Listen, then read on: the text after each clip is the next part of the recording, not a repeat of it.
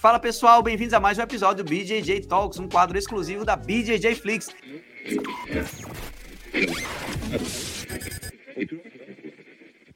E hoje estamos aqui com a fera lá de São Paulo, líder da G13, o nosso amigo Roberto Godoy. Mestre, bem-vindo aí, obrigado. Eu que agradeço, um grande prazer estar com vocês, Ronaldo, com toda a galera da BJJ Flix e todo amante do, do Brazilian Jiu-Jitsu aí. É um prazer estar aqui com vocês, podendo falar um pouquinho do nosso esporte, da luta que está para acontecer aí. Estamos abertos aí para conversa franca. Massa. Mestre, bom, você você está nos Estados Unidos, né? Você teve essa, essa, essa escolha sua aí de vida. Eu fico feliz, mas fico triste, né? Porque, pô, feliz por você, porque você está aí feliz, mas fico triste porque é mais um brasileiro indo para as terras americanas aí, né? Construir sua vida, ensinar o jiu-jitsu brasileiro. Mas me fala aí como é que tá hoje você aí. Bom, vamos lá. Primeiro, é, sou apaixonado pelo meu país. Eu amo o Brasil. Cada dia que eu passo aqui, eu sinto mais falta daí. Né? Acho que o Brasil, é, diante de todas as dificuldades que nós enfrentamos, é um país maravilhoso e não tem igual. Então, eu não vim para cá com o intuito de ficar aqui. Aqui não é o lugar que eu penso em levar o resto da minha vida. Eu vim para cá, na verdade, propósito de abrir uma frente, de fazer G13 se expandir e crescer dentro do mercado norte-americano, como a G13 é dentro do Brasil na, no, no, no nosso país. Né? Então a gente tem uma disparidade aí que a gente tem cerca de 80 unidades no Brasil e aqui uhum. nós estamos com 11 unidades. Então eu vim, na verdade, eu entendi que a gente precisava de um dos diretores, alguma pessoa de presença aqui para realmente fazer esse trabalho é, de campo e vim para cá e estamos encabeçando isso. Mas a minha ideia, na verdade, é trazer uma galera, abrir umas frentes e daí voltar para pátria amada. É isso que eu quero. Entendi. Perfeito. Plano perfeito, né? Porque, pô, eu, eu, quando a gente se conheceu lá em São Paulo, né? Eu vi sua academia e você me falou um pouco mais de como é que estava a estrutura e a gente começou a observar como estava a G13. Fiquei bem impressionado, assim, porque é uma academia bem grande e bem organizada também, como um, como um todo, né? Você me explicou várias coisas ali que vocês fazem internamente. E esse plano seu de, de expansão para os Estados Unidos agora, né? É, com certeza isso vai ter sucesso. E aí me explica o seguinte: porque a gente sabe que é, faixa preta de jiu-jitsu brasileiro lá fora às vezes é, é muito difícil. Você estava me explicando aqui antes sobre isso, né? Que você pegou a época de pandemia, mas acabou que levou, conseguiu levar alguns professores, alguns professores americanos apareceram por aí. Me fala como é que está agora isso, assim. Bom, agora o jiu-jitsu retomou com força total, né? É, o jiu-jitsu ele realmente caiu na paixão dos americanos. Uh, eu costumo falar que se você, se esse é teu lifestyle, porque assim, eu não vim aqui apenas para aprender, esse é meu lifestyle, eu vivo disso realmente, e não é de agora, entendeu? Então, eu tenho paixão de estar ali, eu costumo falar que eu trabalho quando eu estou fora do tatame, quando eu estou dentro do tatame, realmente é amor, paixão, eu aprendo, eu ensino, a gente está ali é, tentando levar a cultura brasileira muito mais do que apenas a arte marcial. Quando eu cheguei, uma, nos primeiros meses que eu montei a academia, é, veio um brasileiro treinar, ele veio fazer só uma visita, né? E a gente tem costume dentro da G3, a gente faz a formação inicial e na formação também final da aula a gente vai passando, vai se cumprimentando e a gente tem costume de se abraçar. No Brasil eu recebo 15 beijos nessa formação dos meus é, alunos mais antigos, etc. E americano não tem isso, né, cara? Americano, quando eu comecei a formação aqui, eu tava cinco minutos atrás, eu tava nas costas do cara atacando ele, mas daí na hora da formação, na hora de cumprimentar, o cara vem te dar a mão e bota tipo uma barreira no teu peito, assim, te bloqueia. Eu falei, ok, eu pensava comigo, não faz muito sentido, porque eu estava ali nas tuas costas agora dois minutos atrás e você não estava falando nada, mas tudo bem. E devagar eu comecei a passar essa história do dia a gente se dar um abraço, né? E daí, depois de uns dois, três meses que eu estava com a academia aberta, veio esse americano, e daí ele treinou com a gente, ele falou, cara, quanto tempo está com a academia aberta aqui? Eu falei, ah, vou fazer quatro meses. Ele falou, meu, você vai ter sucesso, cara, porque eu, eu sou americano, americano não é desse contato, não é de ter esse lance de se abraçar. E eu vi que esses americanos que estão treinando com você já estão indo nessa linha, eles estão entendendo, eles estão assimilando mais que o jiu-jitsu, eles estão abraçando essa cultura, eles estão fazendo aí um, um lugar seguro para eles estarem ali entre amigos, eles começam a entender que tem pessoas de valor agregado ali, como pessoas do bem, dentro daquele tatame, praticando uma parada que vai fazer eles melhores. Então ele falou, cara, continua nessa missão. Então, assim, tem muita gente trabalhando realmente nos Estados Unidos, né? mas tem espaço se você realmente ama o que você faz, você tem paixão, você tem que ter tesão naquela parada, entendeu? Sim. Eu, quando eu vou preparar minhas aulas, quando eu passo minha aula, que eu preparei, que eu fiquei preparando, eu vejo, puta, não é o momento, os meus alunos não estão entendendo, eu volto para casa e falo, eu pego aquela mesma matéria e faço um outro caminho, construo um outro caminho e volto no dia seguinte e falo, moçada, vamos mudar um pouquinho essa estratégia aqui, porque tá difícil de assimilar desse jeito que eu montei aqui, eu achei que de repente você estava um pouquinho mais avançado, então boa, boa. A, a, posição era um pouquinho mais é, fundamental e vocês estão um pouco na frente e vamos treinar, então é muito prazeroso, cara, e a recompensa disso realmente é isso, você ter a academia cheia, eu ofereço 21 aulas por semana, é, classes ilimitadas. É, a minha história realmente é vender o jiu-jitsu que a gente pratica ali de kimono, esse jiu-jitsu.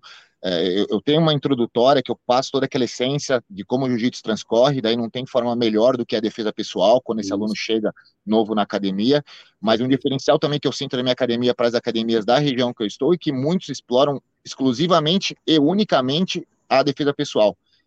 Né? Os alunos não têm essa história de fazer rola, não tem essa história de ter umas posições um pouco hum. mais avançadas, voltada para o jiu-jitsu esportivo. Tem muita Sim. gente que gosta e tem muita gente que não gosta. Mas o pessoal que vem treinar na academia vem para aquela história de, meu, você está disposto a mudar a tua vida? Porque você vai mudar a tua vida. Ou você vai parar de treinar. Ou você vai virar addict, né? Ou você vai virar viciado nessa parada. É.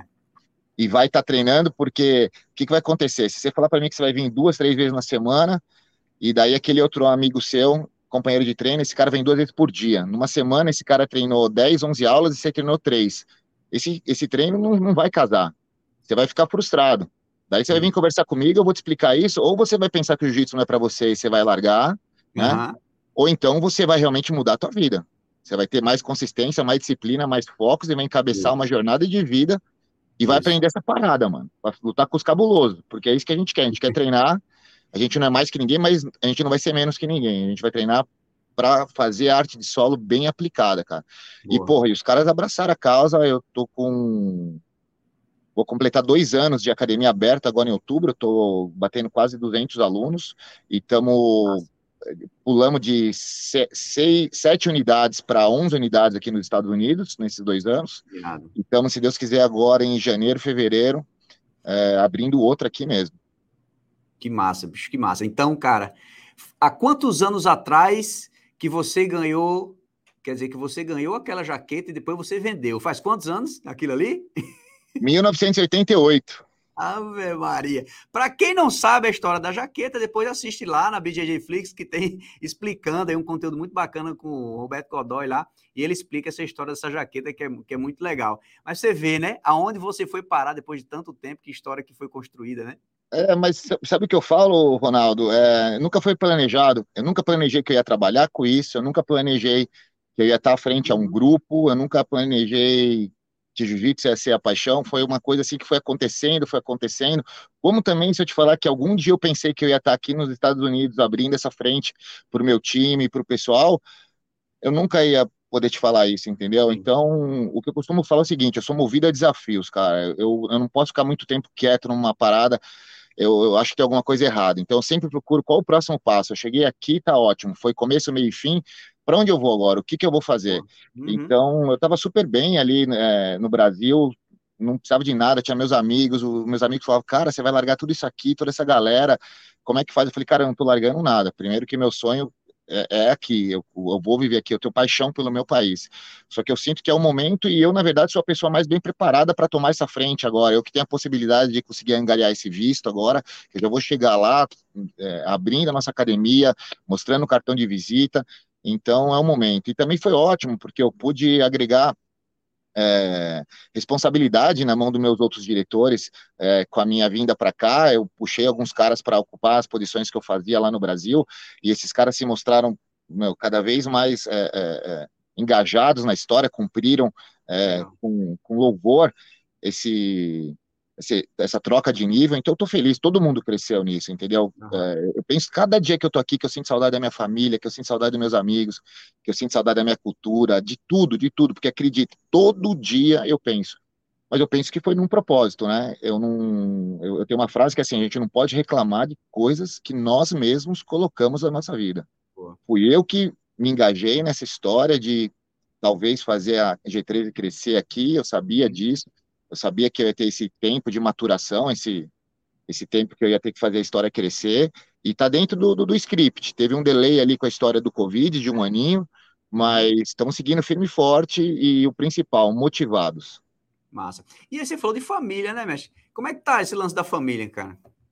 Matar a saudade, tá lá e tá lá, como é que tá? É um aí? pouco mais fácil hoje em dia com essa história do, do, do vídeo, né, de você se falar, porque eu lembro a primeira, a primeira vez que vim competir aqui nos Estados Unidos foi em foi 94, eu nem lembro, eu nem lembro. Uhum. E, pô, você não tinha como falar, você tinha que ligar no orelhão, e era uma confusão e tal. Hoje em dia tá mais fácil, mas lógico que isso aqui não supre, né? Eu sou um cara muito ligado a meu pai e minha mãe. Eu perdi meu pai já faz oito anos, né? E uhum. a minha mãe é minha âncora. Eles, é, eles são minha âncora, são minha maior referência como ser humano, como pessoas de bem. Boa. E eu morava quatro ruas da rua da minha mãe. Então, assim, eu sinto uma falta enorme. Meus dois irmãos, apesar de nós termos uma grande distância de idade, é, meu irmão do meio, ele mora com a minha mãe, então eu via ele muito. Uhum. Eu tenho muita saudade dos meus amigos ali, é, alunos que eu via mais que meus irmãos, porque todo dia estavam tratando comigo, né?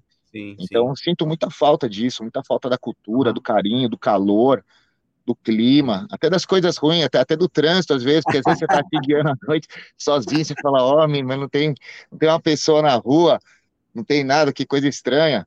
Mas, como eu falei, tem tudo um propósito. Eu, eu vindo para cá, eu entendi que era uma cultura diferente. Uhum. É, meu inglês, eu estou melhorando, entendeu? Uhum. É, meu jiu-jitsu, querendo ou não, eu acho que melhorou, porque aqui tem é, menos atividades extras para te tirar do foco. Aqui, na verdade, o, o jiu-jitsu é o que me mantém são. O, o jiu-jitsu, é a minha rotina de disciplina de treino de musculação, a minha yoga, a minha, a minha programação mensal. A, a disciplina é o é, que faz. Me fala, me fala disso aí, como é que é a sua programação diária? Assim? O que, que você faz? Acordei, pá, fiz o quê? Bom, aqui basicamente de segunda. Não, não peraí, peraí, peraí. Fala, fala tudo, porque eu lembro que a gente filmou uma vez, você estava lá com o seu cafezinho, com a pasta de amendoim, a banana. Fala desde isso aí para a galera entender o que, que tu faz assim todo dia. Que Bom, vamos lá. Vamos começar então. Se é para começar desde o café da manhã. É, meu irmão. Acordou, fez o quê? É, eu, na verdade, eu compito de super pesado, que é até 100 quilos e 500.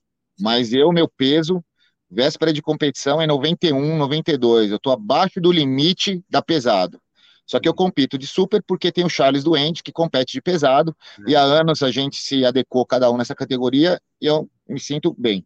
Tá. Só que eu venho tentado ganhar um pouquinho mais de peso. E eu sou um cara que eu nunca fui de comer. Eu, é, durante muitos anos da minha vida, o que, que eu fazia? Eu acordava, não tomava café, eu ia, dar, eu ia puxar ferro, treinava o treino de graduados, que acabava às duas da tarde, em jejum. Daí eu ia almoçar, sendo que eu tinha muito mais fome de líquido do que de coisa sólida. Voltava para dar aula das 5 até as 9 da noite. Daí eu ia para casa e jantava que nem um búfalo, três, quatro pratos, isso 10 e meia, 11 da noite três, quatro pratos. Então eu passava o dia basicamente com duas refeições, né? Sendo que a, a mais substanciosa era a noite. E o pessoal uhum. falando que era errado, errado, mas era assim que eu me dava bem. Uhum. É, depois que eu mudei para cá, eu comecei a tentar ganhar um pouco mais de peso. Então consegui, hoje eu consigo, minha faixa de peso aí é 93 quilos, 94. É, é, eu não, não, consigo passar disso, porque acredito que eu tenho uma carga de aulas, mais treino diária muito grande, meu corpo talvez já esteja acostumado com isso.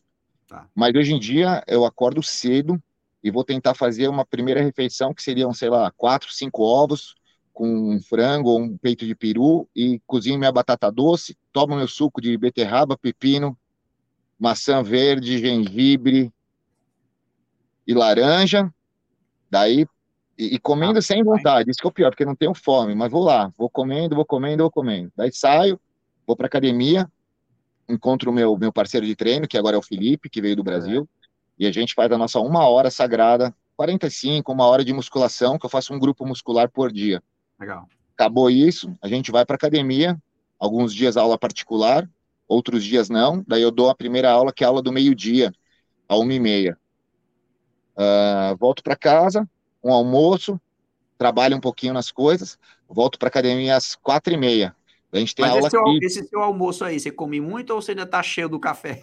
Não, não, eu tento, agora eu tô tentando, então pulei essa parte, esse meu almoço eu vou lá, eu tento arrebentar na proteína ali, comer, sei lá, umas 200 gramas de proteína, uhum. batata doce, é ração, basicamente é repetição uhum. de batata doce com alguma proteína, certo. é isso, tá?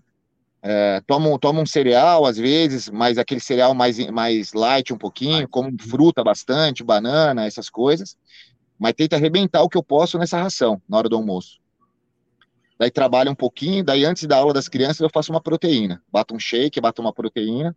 Vou dar aula kids, levo uma marmitinha de, banana, de batata doce.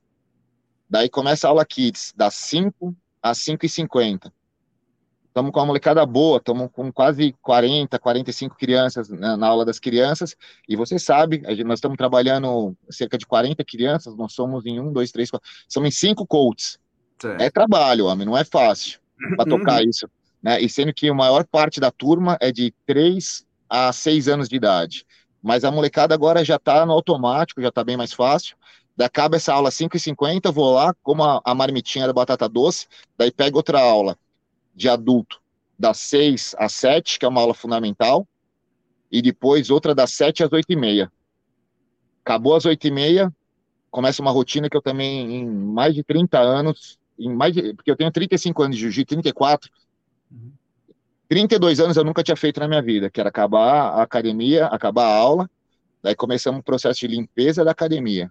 Então é aspirador na academia inteira, aspirador no tatame inteiro, passa o bendito do líquido no tatame inteiro, vem com aquele rodo de 130 dólares da Fuji que tem 1,60m, limpando o tatame inteiro, e daí vai dar um talento nos banheiros da academia ainda, que é um pouco mais prático, porque é tudo com aqueles lencinhos descartáveis, né? Então você não tem que lavar pano, nada, é uhum. limpou o lixo, abastece a máquina de, de gelo lá, se precisa colocar água, dá um checklist em todos os sacos de lixo das, da academia, uhum. se precisa retirar, Uhum. E daí venho para casa. E daí vou jantar, vou fazer minha janta por volta de umas nove e meia, quinze para as dez. Vou jantar, tomo um banho, faço mais uma proteína e cama. É Caraca. isso.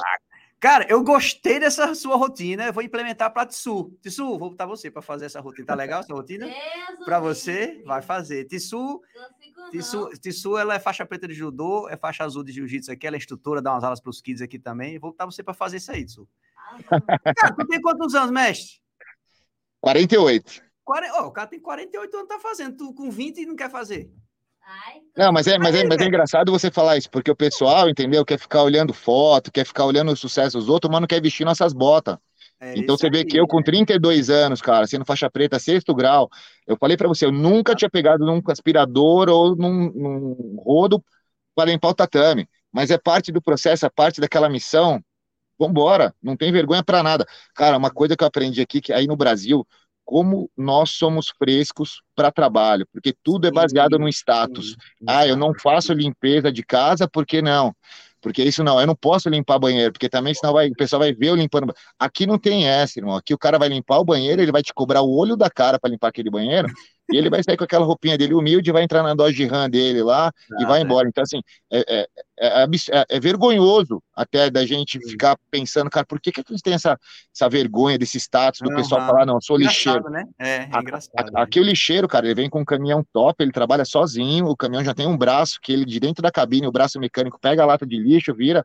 Meu, eu tava vendo lá, saiu, era um puta de um galã, irmão. O cara parecia artista de cinema, o lixeiro, entendeu? Aqui, loirão, entrou no puta do, do Dodge dele lá no final. Então, assim, Boa. não tem vergonha, não tem o nada. Cara, o cara é profissional da limpeza, né? Exatamente. É um e outra, você tá, você tá trabalhando, acho que não tem trabalho no mundo que te dê vergonha, entendeu? Eu lembro que quando eu era criança, cara, eu estudava. Eu sou de uma família de classe média e meu pai tem, sempre tentou dar alma e coração para dar para os filhos o melhor que ele pôde de ensino. Eu estudava num uhum. colégio que era um colégio católico, na rua Afonso Braz, na Vila Nova Conceição, que é um bairro é, metro quadrado mais caro de São Paulo, perto da nossa academia. E eu lembro que meu pai, ele tinha uma empresinha de construção civil e ele ia para casa de Kombi e voltava de Kombi. Ele que me deixava no colégio. E eu tinha vergonha quando eu era criança, porque ele ia me deixar com a Kombi na frente do portão ali, porque ele queria ter segurança que o filho dele ia estar. Tá. Ia parando meus amiguinhos, tudo com os carros, entendeu? Os carros. E, puta, eu falava, nossa, ele vai me deixar de Kombi aqui. Cara, você não sabe quantas vezes depois de adulto eu chorei é, agradecendo meu pai, é, falando, pai, muito obrigado por cada dia que você me levava de Kombi lá no colégio e me deixava que isso aí só me fez ser um ser humano melhor, entendeu? Porque eu vejo um monte desses caras que chegavam lá de carro de papai hoje em dia, tudo uns negros frustrados, com depressão e o caramba, e eu tô aqui na maior resiliência. Então, isso aí eu devo, não a mim, eu devo ao berço que eu tive do meu pai e da minha mãe. Boa. Perfeito, perfeito. Essa mensagem aí é essencial, né, para os jovens de hoje, porque. E principalmente no Brasil, né? Você falou, é engraçado isso. Por que, que a gente tem isso, né, cara? Não entendo, cara. entendeu? isso? É, eu sei, desse, dos portugueses colonizaram a gente, veio com essa parada tudo errada, mas a gente tem esse status que não, isso eu não faço. Tipo, aqui, lá no Brasil, as recepcionistas que eu contratava para trabalhar na academia, as meninas pensavam que elas estavam num palco de desfile, porque ela tá ali, lógico, o processo dela é chamar atenção. Sim, o processo sim. dela é estar tá bem vestida ali, é recepcionar os caras da melhor forma possível. Mas se você talvez chegasse uma menina dessa lá e falasse, pô, você vai ter que passar o aspirador e tal, não, peraí, isso aí não é meu trampo. Não é minha aqui, função, né? Aqui eu vejo os caras, meu, menino, os caras tudo boa pinta e tal, o cara trabalha na recepção, tá dois minutos, o cara tá limpando o lixo do banheiro lá, tá passando aspirador, porque tudo é pensando nisso aqui, cara. Entendeu? É. E não trabalhar não tem vergonha. Sim, sim, sim, sim. Eu acho que a concorrência também, né? Porque ele sabe que vai ter alguém que vai fazer e ele, vai, ele tem que fazer bem feito, muito bem feito, né? Exato, exato, também. Fala em concorrência, na, na tua cidade, como é o nome da cidade aí que você tá? Eu tô em Raleigh, que é a capital Raleigh. da Carolina do Norte. Ah. É, Carolina do Norte, ela já tem um jiu-jitsu de qualidade aqui. Tem Charlotte, que está a três horas de mim. Tem o Lucas Lepre. Tem um, um, número grande de escolas. Aqui na minha região, quando eu cheguei, devia ter umas 12, 15. Agora a gente deve estar umas 25. Foi bom é que quando eu cheguei também a gente chegou logo na sequência o Gabriel Souza, o pessoal da ZR, né, uhum. aqui na cidade. Então, o jiu-jitsu, o nível do jiu-jitsu de todas as escolas, todo mundo cresceu porque todo mundo teve que se adequar.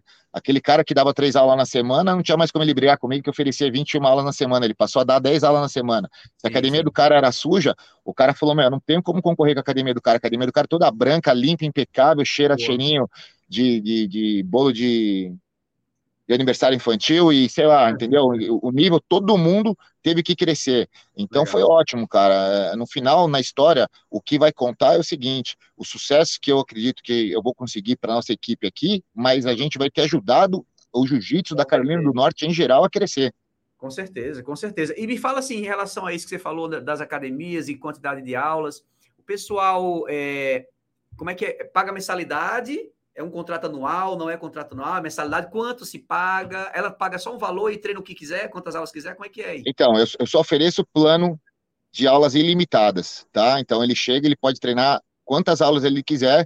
Lógico que se ele nunca treinou, ele vai é, é, respeitar um probatório, um tempo probatório, fazendo só as aulas fundamentais, tá, tá certo? Até eu chegar para ele e falar, Ronaldo, agora você está pronto, você pode fazer as aulas avançadas, né? É, mas o, o, aluno que já tem um know-how, que já sabe jiu-jitsu, ele pode praticar tanto as aulas fundamentais, quanto as avançadas, quanto as uhum. aulas no GUI. Legal.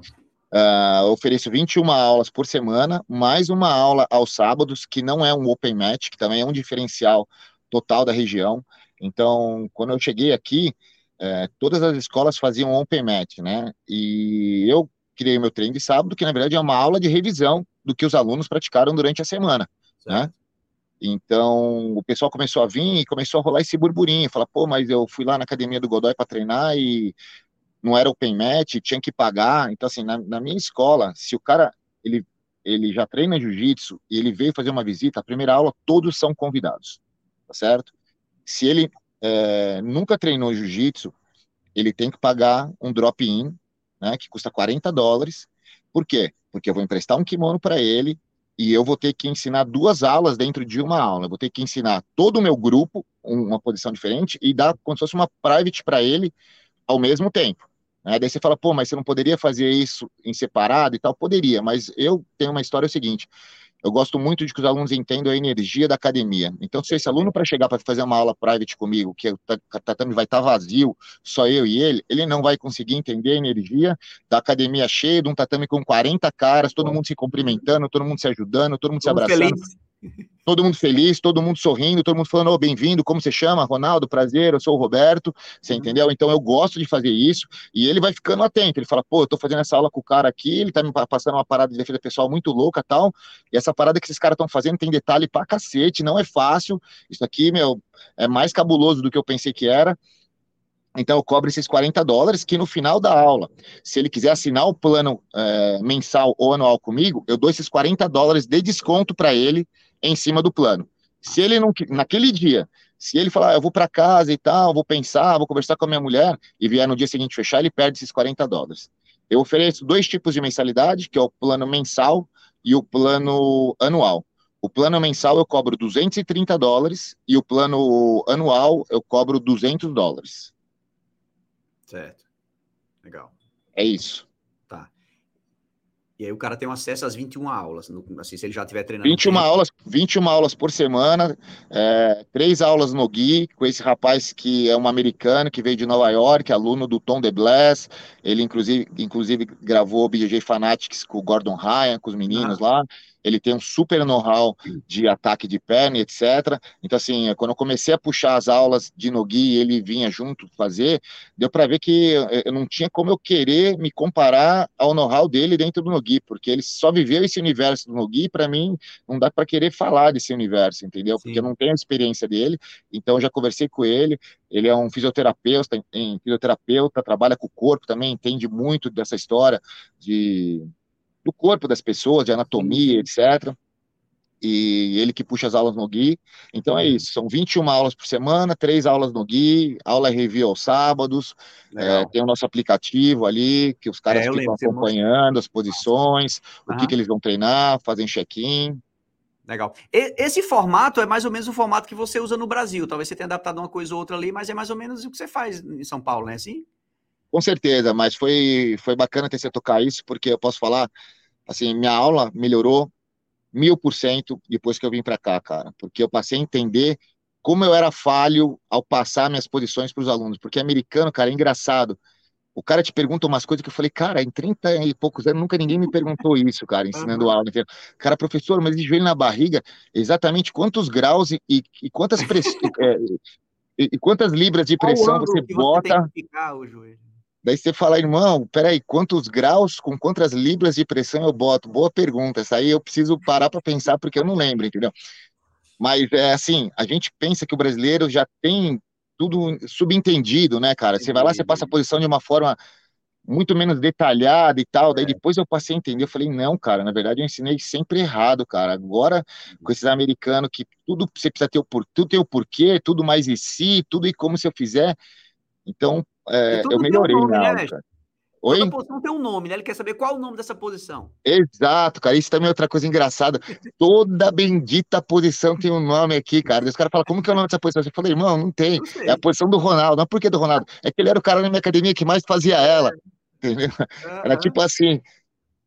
Mas é, mas é engraçado, mas eu, eu, eu melhorei, cara, porque também é, há muitos anos eu não encostava nessa galera faixa branca e faixa azul para dar aula, entendeu? Eu sempre dava aula para essa galera mais avançada, e para mim foi ótimo, cara, porque quando um ensina, dois aprendem, entendeu? Então, assim, é, para mim eu melhorei muito meu conceito, aprendi muito aqui com os caras, com esses americanos também, faixas pretas, que lógico, tem muito menos know-how que eu, mas é, são conceitos diferentes, cara. Então, assim, você pode sempre aproveitar alguma coisa, adaptar, puxar para o teu jogo, para tua forma de ensinar, entendeu?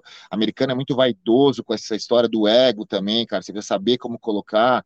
Tem coisa aqui no Brasil é super normal, tem coisa aqui que ofende os caras. Sim. Então, pô, o cara, um aluno lutou, né, cara? Daí ele mandou uma mensagem para mim, porque eu não tinha ido, porque ele não tinha me avisado, ele me avisou em cima da hora, era um campeonato pequeno, eu não fui ajudar ele a ser coach, era a duas horas de viagem daqui. Daí ele mandou um vídeo da luta e falou: Ó, perdi e tal, o que aconteceu? Eu fiz só um comentário para ele, assim, eu falei assim: Ó, você perdeu mais para você do que do seu oponente. Eu não vi grandes qualidades nos ataques dele, eu vi sim na tentativa dos seus ataques alguns erros, e daí o cara só aproveitou. Pô, o cara não foi na segunda, não foi na terça, não foi na quarta, parou de ir.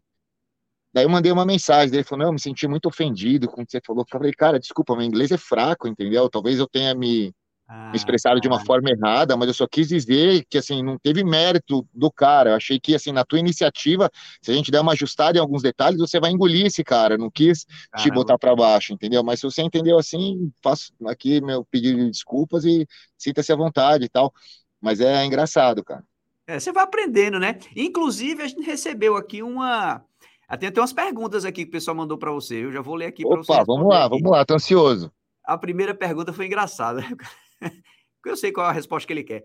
Mas o cara que mandou, ele perguntou o seguinte: qual, quem é o seu estudante, seu aluno preferido? Olha só a pergunta, ele mandou em inglês isso aqui. É o Mood.g13. Você já deve, deve conhecer, deve ser...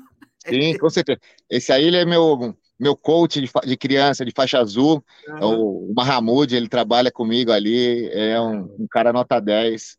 Pronto, ele é, é muçulmano. É você, o aluno preferido. É, ele é muçulmano, gente fina. Vai, vai fazer o nosso camp no Brasil, tá indo, tô levando 22 gringos agora em novembro pro Brasil. Que massa. Pa passar uma semana com a gente treinando, participando da troca de faixa ali com a gente.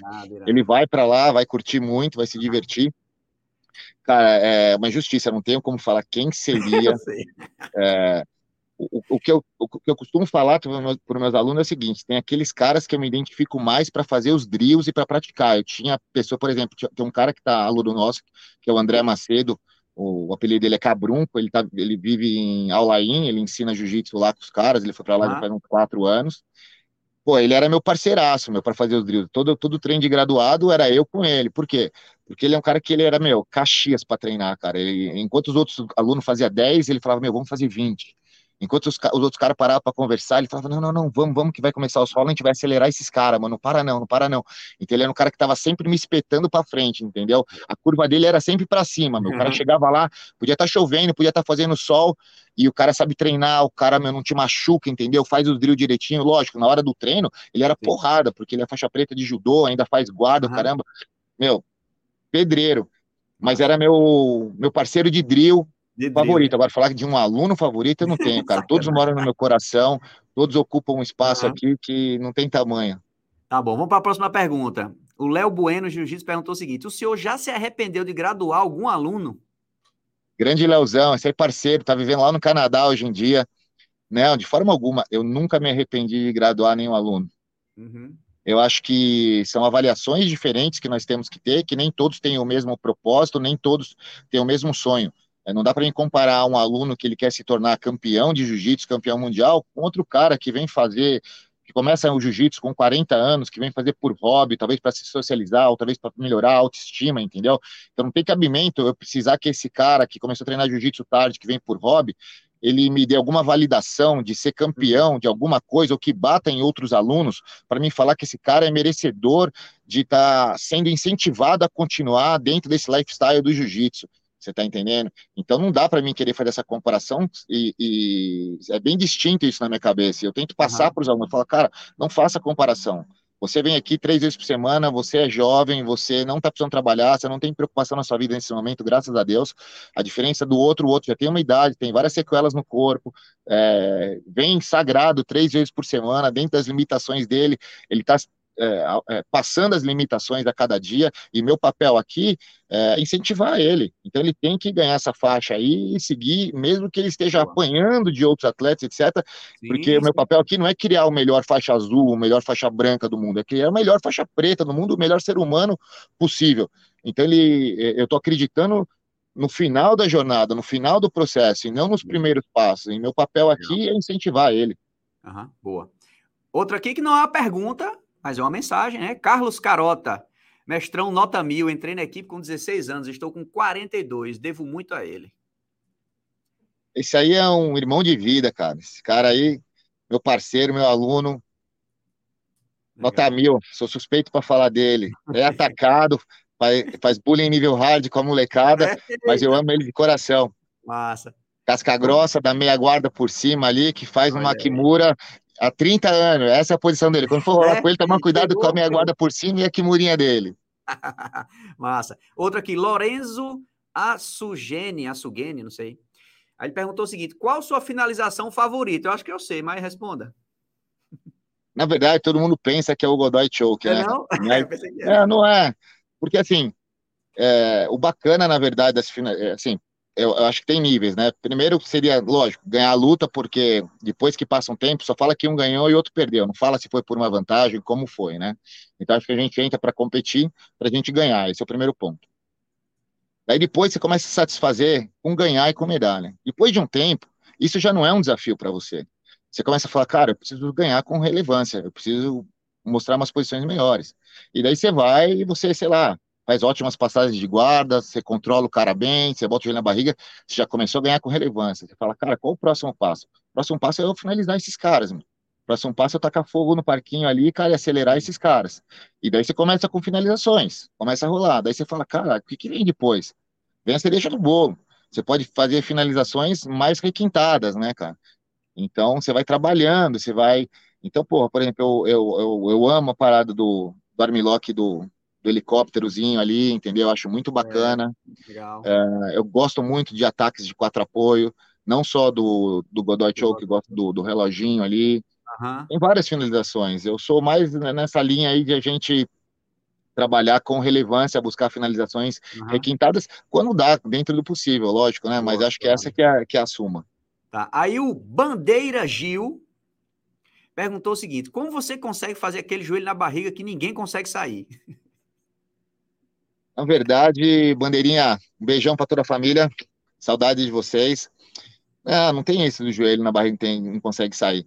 É, mas desde novo, eu sempre sentia que eu conseguia colocar mais pressão no meu oponente, trabalhando, explorando o joelho do que os 100 quilos. É, o cara, para se defender dos 100 quilos ali, normalmente, ele sentia menos pressão e mais facilidade do que para se defender do joelho na barriga. E daí eu comecei a é. explorar mais o joelho e comecei a desenvolver, né? Eu acho que o atleta, ao tentar sair do joelho ali, ele se expõe um pouco mais do que dos 100 quilos, então é uma posição que realmente eu gosto de fazer. E você, depois de fazer uma posição que você gosta de fazer por 30 e poucos anos, você com certeza vai fazer ela com pressão. É basicamente isso, não tem segredo. Tá certo. Ah, o Bandeira Jiu-Jitsu também perguntou, mas acho que você já respondeu isso aqui, né? O que, que você acha do, jiu, do jiu-jitsu nos Estados Unidos hoje, né? Já falamos, já falamos. Está em franco crescimento, cara. Eu acredito aí que está num, num número 6, 6,5 de um 10 que deve chegar. Em relação ao, ao sem kimono, né? Você acha que no Brasil vai ganhar uma força aí? Até o ADCC também aconteceu há pouco tempo, né? Vamos começar os ADCCs Opens no Brasil também. O que, que você acha? Eu acho que com certeza o Nogi vai é, ganhar relevância não só no Brasil, como no mundo cada vez mais, né? Ele explora um universo ali que você vê a IBJJ acabou liberando há um, dois anos atrás, ali, que é os ataques de pé e etc. Uhum. Tem muito dinheiro investido, muita propaganda, muitas marcas dando esse suporte, né, cara? É, inclusive, assim, eu acho que é, a gente é carente de eventos desse no Brasil, porque aqui nos Estados Unidos tem todo o financiamento, os caras amam essa parada de Nogi, né?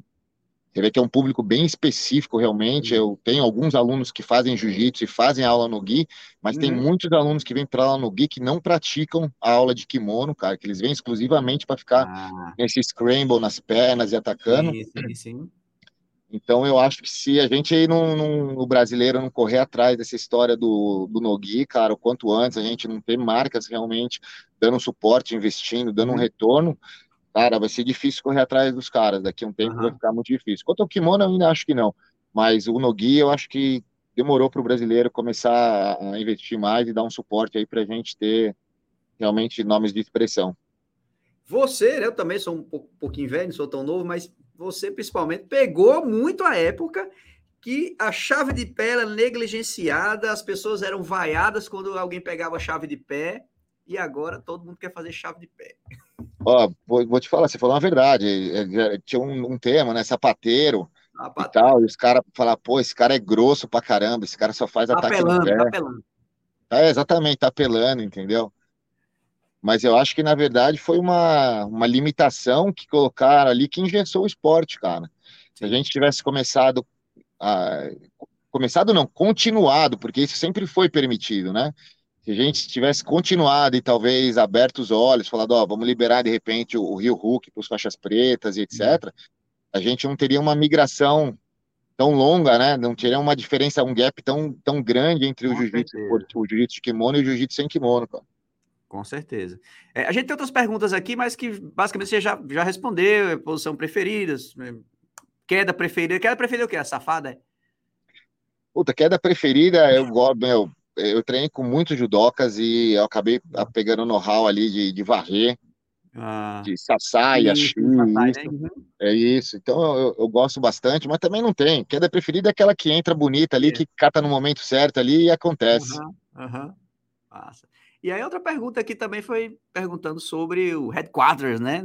Na América, né? Se você está gostando, enfim, aí você já falou também sobre isso, né?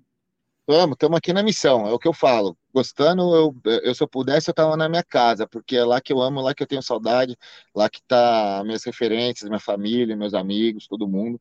Uhum. Mas eu tô, eu, eu, posso falar que eu estou no meio do caminho do que eu vim para fazer aqui na América. E lógico que eu não vou me desvincular daqui, eu vou ficar né, nessa história. Então, é, eu tenho uma programação já para esse ano aí, são quatro é, meses no Brasil. Eu vou ficar alternando dois meses aqui, um mês lá, porque agora eu já estou tendo um suporte, porque eu não posso parar com a história com o business aí também, a gente tem que estar tá em cima. Sim. E a ideia é cada vez mais trazer a galera para vir para cá e fazer o time crescer aqui, o time crescer aí. Então tá tudo dentro do, do plano. Boa. Você que está assistindo, que mandou suas perguntas aí, fica atento lá no nosso Instagram, porque a gente vai colocar lá, hein? Então, fica atento também nos próximos episódios. Se quiser fazer alguma pergunta, ó, a gente vai botar a caixinha lá, só escrever que a gente vai fazer isso aqui ao vivo durante a nossa entrevista, tá bom? A gente já gravou muita coisa com muitos professores em muitas academias, né? Naquela época ali que a gente gravou com você, pô, a gente gravou tanta gente assim especial. Mas é, eu quero deixar aqui minha mensagem de admiração por você, porque é, você, e você falou aí do Cyborg também, né? Vocês dois, dentro dessa jornada que a gente teve, assim, foram os caras assim que me marcaram muito em relação a, pô, estilo de vida, como vocês amam jiu-jitsu, a forma como vocês estão conduzindo as suas equipes também, as suas academias. Então, vocês dois, assim, para mim, são, são grandes referências hoje dentro do jiu-jitsu, não só falando de, de luta, né? Não estou falando só de luta, Sim. mas eu estou falando de mensagem de vida, de lifestyle mesmo, né? O quanto vocês amam fazer aquilo ali. E de fato, vocês dois são pessoas que me inspiram assim. Eu ouvindo você agora, estava dando vontade de treinar. Entendeu? Assim, né? Vendo essa, essa paixão que você tem assim pelo jiu-jitsu, essa sua energia. E você fala, pô, você faz isso tudo durante o dia, cara. Eu não faço metade do que você está fazendo aí dentro do tatame, né? Mas eu faço outras coisas. Mas isso de uma certa forma, traz essa energia, cara. Eu acho legal essa mensagem sua, dizer, pô, eu tô aqui para inspirar as pessoas, para fazer os, as pessoas melhorarem, seja o meu adversário, seja o meu aluno, não interessa. Então, deixo aqui minha, minha admiração aqui, essa mensagem de admiração por você. Ronaldão, significa muito para mim ouvir essas suas palavras, porque você recebeu reconhecimento daquelas pessoas que você admira, faz tudo ser mais especial. Então, de todo o coração, muito obrigado, muita gratidão pela, pelas palavras. E eu acho que a nossa missão terrena aqui é muito mais do que só pessoal. A nossa missão realmente a gente precisa tentar levar essa prosperidade, essa abundância para todas as pessoas que nos cercam e elas repliquem isso, né? Porque, pô, você pegar, chega um aluno lá que você vê que é casca grossa e, e você faz esse, ajuda esse cara a ser campeão mundial, você foi uma peça muito pequena, porque esse cara provavelmente já chegou um fio desencapado na tua academia. Esse cara já era um cara meio que fora da curva, esse cara nunca sofreu talvez um bullying, ele já era um cara de confiança. Mas quando você vê, cara, um pai de família com 40 anos entrando na academia, não, juro por Deus, tem cara que para vir perguntar informação na academia, a, a, fachada é de vidro. Esse cara começa a cumprimentar a 100 metros de distância. Ele começa a fazer assim. Daí quando o cara vai entrar na academia, o cara só falta tirar o tênis e faz assim e reza e começa a fazer assim para você e você dando aula ao tatame. Daí o cara de cabeça baixa, ele vai falar com você, você fala, irmão. Eu, eu penso comigo, né? Eu falo, cara, esse cara como deve ser a vida dele e da família dele, como deve ser inseguro, como ele transfere isso, porque nossos filhos, Sim. as pessoas que estão mais próximas de nós, elas recebem essa energia, né, cara? Elas entendem isso. isso. E daí você fala, não, eu preciso ajudar esse cara. Mano. E daí, quando ele começa a treinar o jiu-jitsu, você vê com o passar dos anos, um, dois, três anos, você vê aquele cara chegando diferente na academia. Você fala, mano, eu não ajudei, eu não fui uma peça pequena na vida desse cara, eu não ajudei ele a só ser campeão mundial.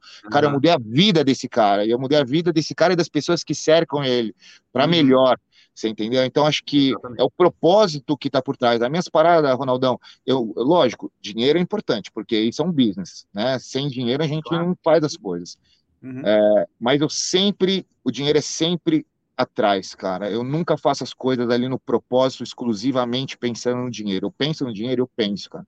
Mas tem que ter um propósito junto, né? E daí o propósito sempre vem na frente, que daí ele arrasta o propósito bem executado, ele arrasta o sucesso e vem junto o dinheiro. Então, muito obrigado, fico muito feliz e desejo aí que esse, eh, o BJJ Flix seja cada vez mais sucesso, só cresça, todos, é, é, to, todo o mercado do jiu-jitsu em si, é o BJJ Stars, acho que a gente mais do que nunca precisa se apoiar, a gente mais do que nunca isso tem muito aqui na América que a gente começou a ter aí no Brasil, né? Que é essa história de você dar o suporte para a causa, né, cara? Sim. Então, pô, aqui, se você fecha academia, se tem uma academia que pegou fogo, se tem alguma coisa, cara, é um negócio, o pessoal se junta e, porra, faz doação disso, faz doação daquilo, e as crianças vão vender limonada no bairro ali e junta um cascalhinho.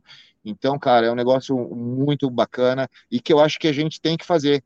A gente tem que realmente uhum. é, reconhecer aqueles que fazem pelo nosso esporte, que ajudam realmente o jiu-jitsu a crescer como ele tem que ser, levando a cultura, esse lifestyle de pessoas de bem, crescendo em todos os sentidos da vida, no sentido empresarial, profissional, dentro do tatame, é, pensando num mundo melhor, numa sociedade mais harmoniosa. Eu tenho uhum. filha, eu tomara a Deus que eu possa estar trabalhando para fazer amanhã um, um, mundo um pouquinho melhor. É isso. Boa. Com certeza está fazendo, mestre. E Muito você obrigado. que está assistindo aí, que não conhece a Academia do Mestre Godoy, tem a oportunidade de ver lá na BG Física, porque a gente tem um conteúdo que a gente passou um dia inteiro, né? Com ele lá, acompanhando o dia a dia, tem bastante imagem da academia. É isso, não deixem de acompanhar. Foi irado esse dia, Ronaldão. Foi massa, foi massa. Mestre, pô, obrigado aí pelo seu tempo.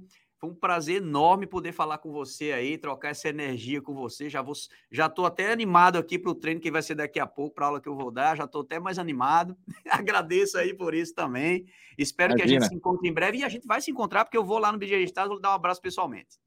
Eu que agradeço mais uma vez a oportunidade. Queria mandar um abraço para todos que acompanharam. Não deixem de prestigiar o BJJ Stars, não deixem de estar prestigiando também o BJJ Flix. É, ansioso para a gente se encontrar. Manda um abraço para toda a galera aí no treino no tatame hoje, Ronaldão. Boa. Obrigado, mestre. Valeu. A gente se vê em breve, hein? Valeu. Até já. Um abraço a todos aí. Um abraço grande. Valeu. Valeu. Tchau, tchau, moçada. Obrigado. Esse foi mais um episódio do BJJ Talks, dessa vez com o mestre Roberto Godó, líder da G13. Se você gostou, então deixa o like no vídeo aí. Não se esqueça de clicar ali no botão de se inscrever e ativar o sininho, porque toda semana você vai receber um episódio novo do BJJ Talks.